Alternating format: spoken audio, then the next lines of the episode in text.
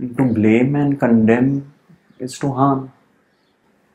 Imagine if the entire world, everyone didn't harm another, what would be left is peace.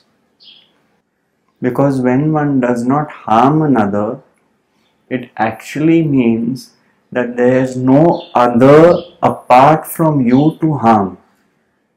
If there is no other apart from you to harm, it means there is no other. And if there is no other, there is no me separate from the other.